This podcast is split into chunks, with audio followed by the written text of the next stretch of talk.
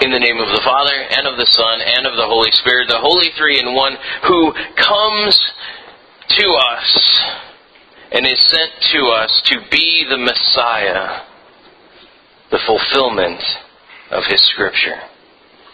Dear brothers and sisters in Christ, for the past couple of weeks we've been talking about these claims that the Christian church has about Jesus.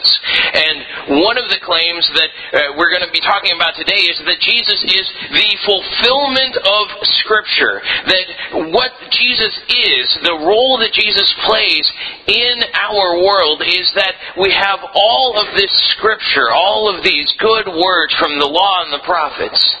And that Jesus, when He comes to this world that he actually fulfills all of those things. That he is what is being talked about in Genesis, that he is what is being talked about in Ezekiel, that he is what is being talked about in the book of Daniel.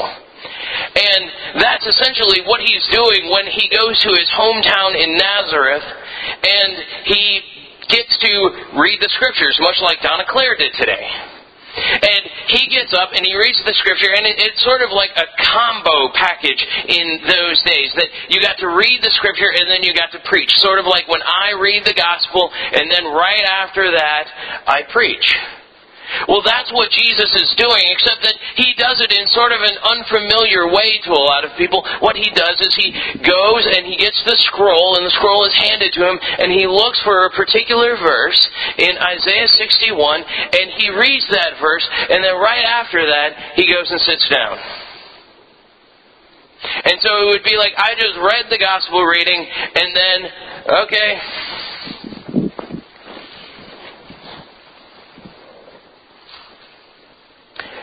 And you would all probably start looking a little bit, uh, what's up with him? And then, I, then you can imagine what it would be like if I said, Today, this scripture is fulfilled in your hearing. And, well, the people must have gotten it because they, they, they started speaking well of him. That's what the Bible tells us. That's what Luke tells us about uh, who he is. And, and that sounds like it's the beginning of his sermon because it starts off with, he began to speak. And then as he continues to go on, things seem to sort of rattle their cage a little bit more, and it continues to rattle their cage until the point that they're ready to throw him off of a cliff. And so the big question in all of this is why do they want to throw him off of a cliff? I mean, this is your hometown boy. This is uh, Jesus who became a rabbi, and they're like, oh, he's so great. And all of the people in the church are like, oh, we can't wait to hear our boy preach. Find out what he learned at Rabbi Seminary. But what they found out is that it seems like he came to a realization, or at least the, the willingness to talk about who he is. And who he is is this thing that they have all been waiting for. This Messiah, in Hebrew, Mashiach, which means literally the anointed one. And you got anointed as sort of a sign of being deputized. You got anointed as a sign of, okay, you are now going to fulfill this role. And that's what this Mashiach was. He was the one who was anointed by God Himself in order to fulfill the role of bringing about the golden age of Israel. And so when Jesus goes to Isaiah 61, and he reads those words that say, The Spirit is upon me because he has anointed me. There's no question about the claims that he's making when he says, Today this scripture is fulfilled in your hearing. What he's saying is that today the Messiah is among you. Today I am here. And if you start to kind of pull apart what maybe might have been the problem for those people, you can start to see maybe about three different things that could have led to Jesus being thrown off of that cliff. And those three, three things are is a sense of urgency, a sense of changing religion and a sense that it was about more than the people that were just gathered there. So you've got those three things. This is happening now. This is urgent. This is going to change your religion. And this is about more than just you.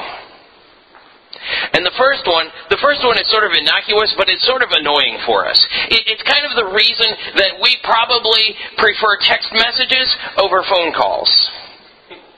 Because a text message, when somebody sends you a text message, it's sort of like saying, hey, this is important, get to me as soon as you can, but I can wait maybe an hour or two. But when somebody calls you up on the phone, the implied message in that medium is, I need this answer now. And so that's why we screen our calls. And we say, ignore, that person can text me. But there's something about that sense of urgency that we don't really like. It's, it's kind of like whenever a salesman is talking to me and says, well, this deal is only good for today, I usually just check out. Because I, I, I don't want to be pressured, man. Leave me alone. Well, that's what Jesus is saying here. He's saying, today, this scripture is fulfilled in your hearing. We would much rather it be like, well, in about a week from now, this scripture will be fulfilled. Or maybe in a month, or, you know, whatever. Whatever the Mayans say next. this is going to be fulfilled in your hearing. And so that, that's probably the first thing, is that there's, there's this sort of sense of urgency. The second thing is that there's a change of religion. Because all of Judaism has been waiting for the moment that this Messiah will come. And it's been structured around that. But now if he's here, we, we can't do the same stuff that we did before. Church service is going to have to change. And if you don't think that that will lead people to throw you over a cliff, all you have to do is look back in history and look at all of the beheadings and the crucifixions and the burnings at the stake before you realize that when you start to talk about changing religion, you're talking about, you're playing with fire. Literally. In fact, here, if I said to you, okay, next week, what we're going to be doing, um, uh, it's going to be very biblical. We're going to be going off of um, uh, 1 Corinthians 4, and we're going to be uh, structuring our worship service like Paul says to in there, but it will look nothing like it does today.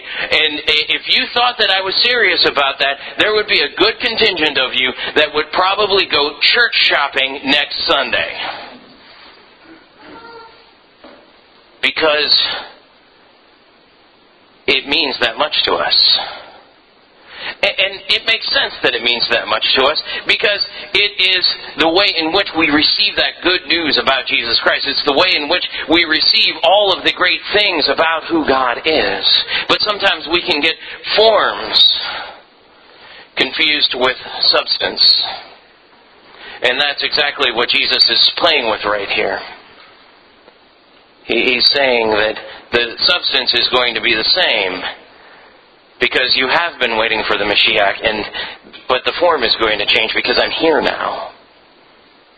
And the last thing, and this is probably the thing that it seems is the straw that broke the camel's back with these people in Nazareth, is that Jesus says this is about more than just you which is an extreme departure from the way that the rabbis were talking at the time. Because what the rabbis were saying is that in the age of the Messiah, when the Messiah actually did come to be in Israel, they, this was actually a very common phrase. In the age of the Messiah, there will be no proselytes. Now, a proselyte is somebody who is coming to faith in the one true God, the God of the Old Testament, the Hebrew God Yahweh. And what the rabbis are saying is during the time of the Messiah, the doors are closed. During the time of the Messiah, God is not going to be looking for anybody else.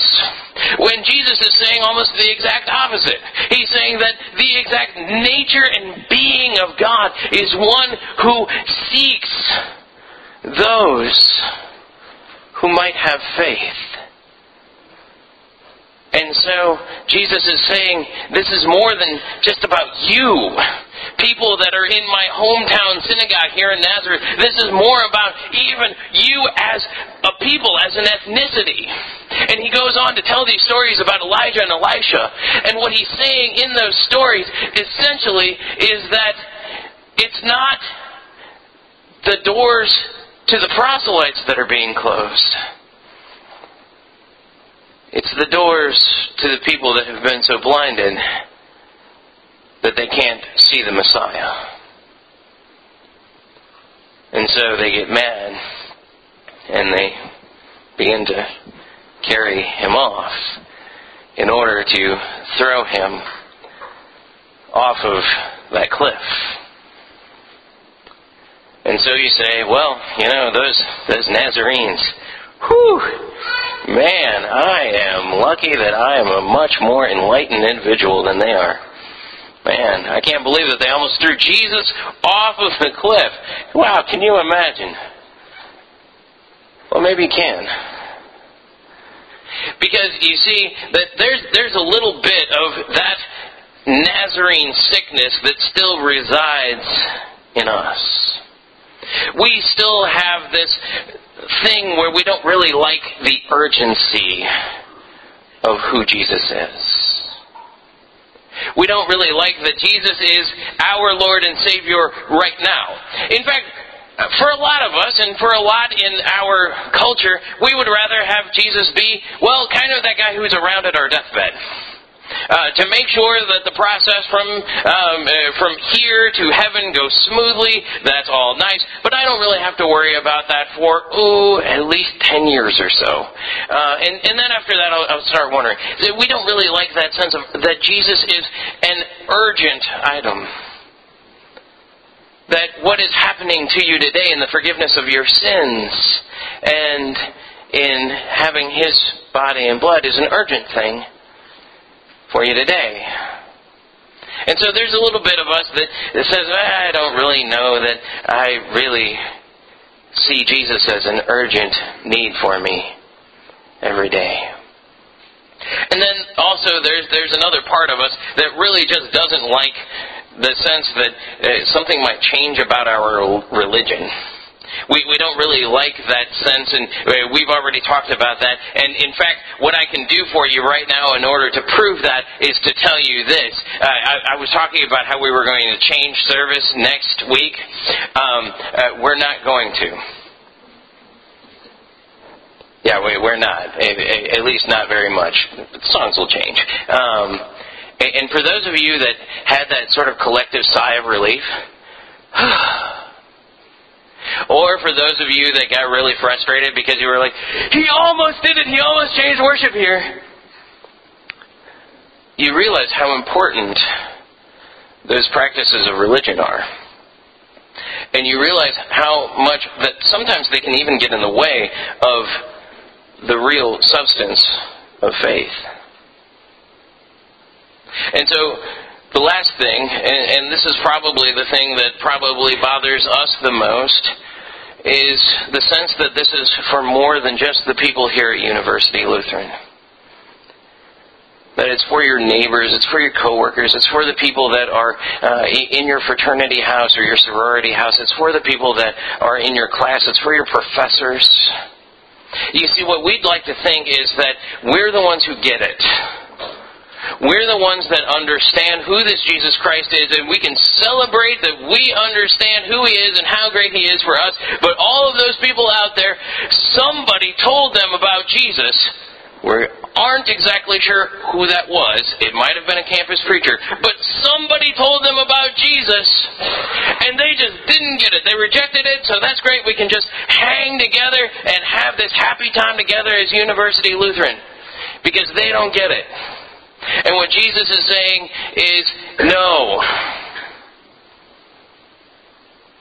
My grace goes out to all people, all colors, all races, all cultures.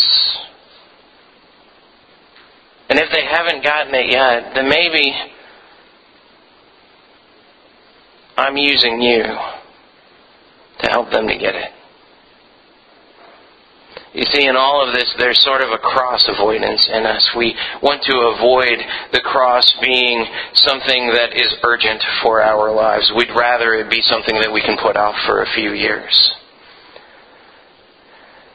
We'd rather the cross not be something that is integral to who we are, but just something that is external and religious in the wrong sense of that word.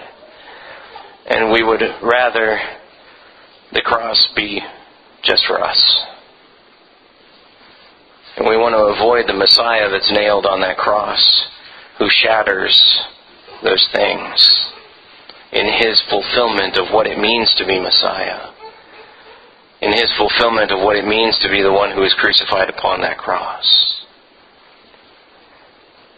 But on the other end of that, when we finally allow Jesus to be the fulfillment of Scripture, when we finally allow Him to be our Lord and Savior, when we finally allow Him to be the Mashiach who has come in order to save us, we begin to see that our fears were completely baseless. We begin to see that all of those things that we were trying to supplant in terms of urgency and religion and in terms of other people, that, that all of those things, they don't really matter anymore. Because on the other end of that cross, on the other end of seeing why Jesus came to be our Messiah, we begin to see this urgency that He has for us.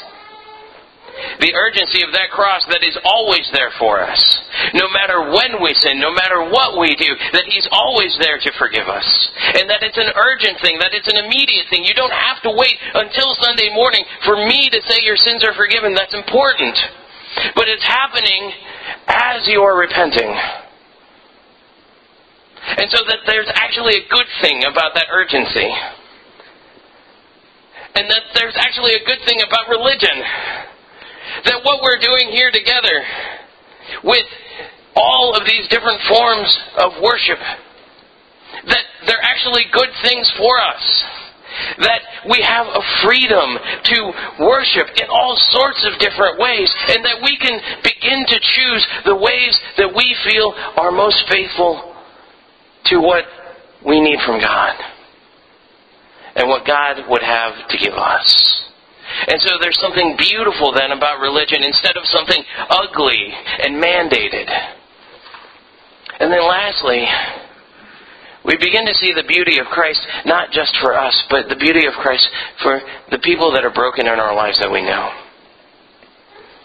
That we can share His beautiful love for us in their ugly, broken world. And so on the other end of that cross, when we stop avoiding it, we actually begin to see how glorious it is.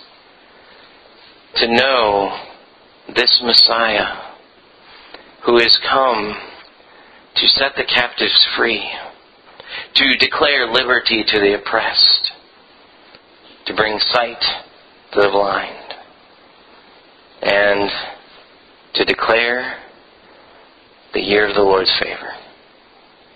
Amen.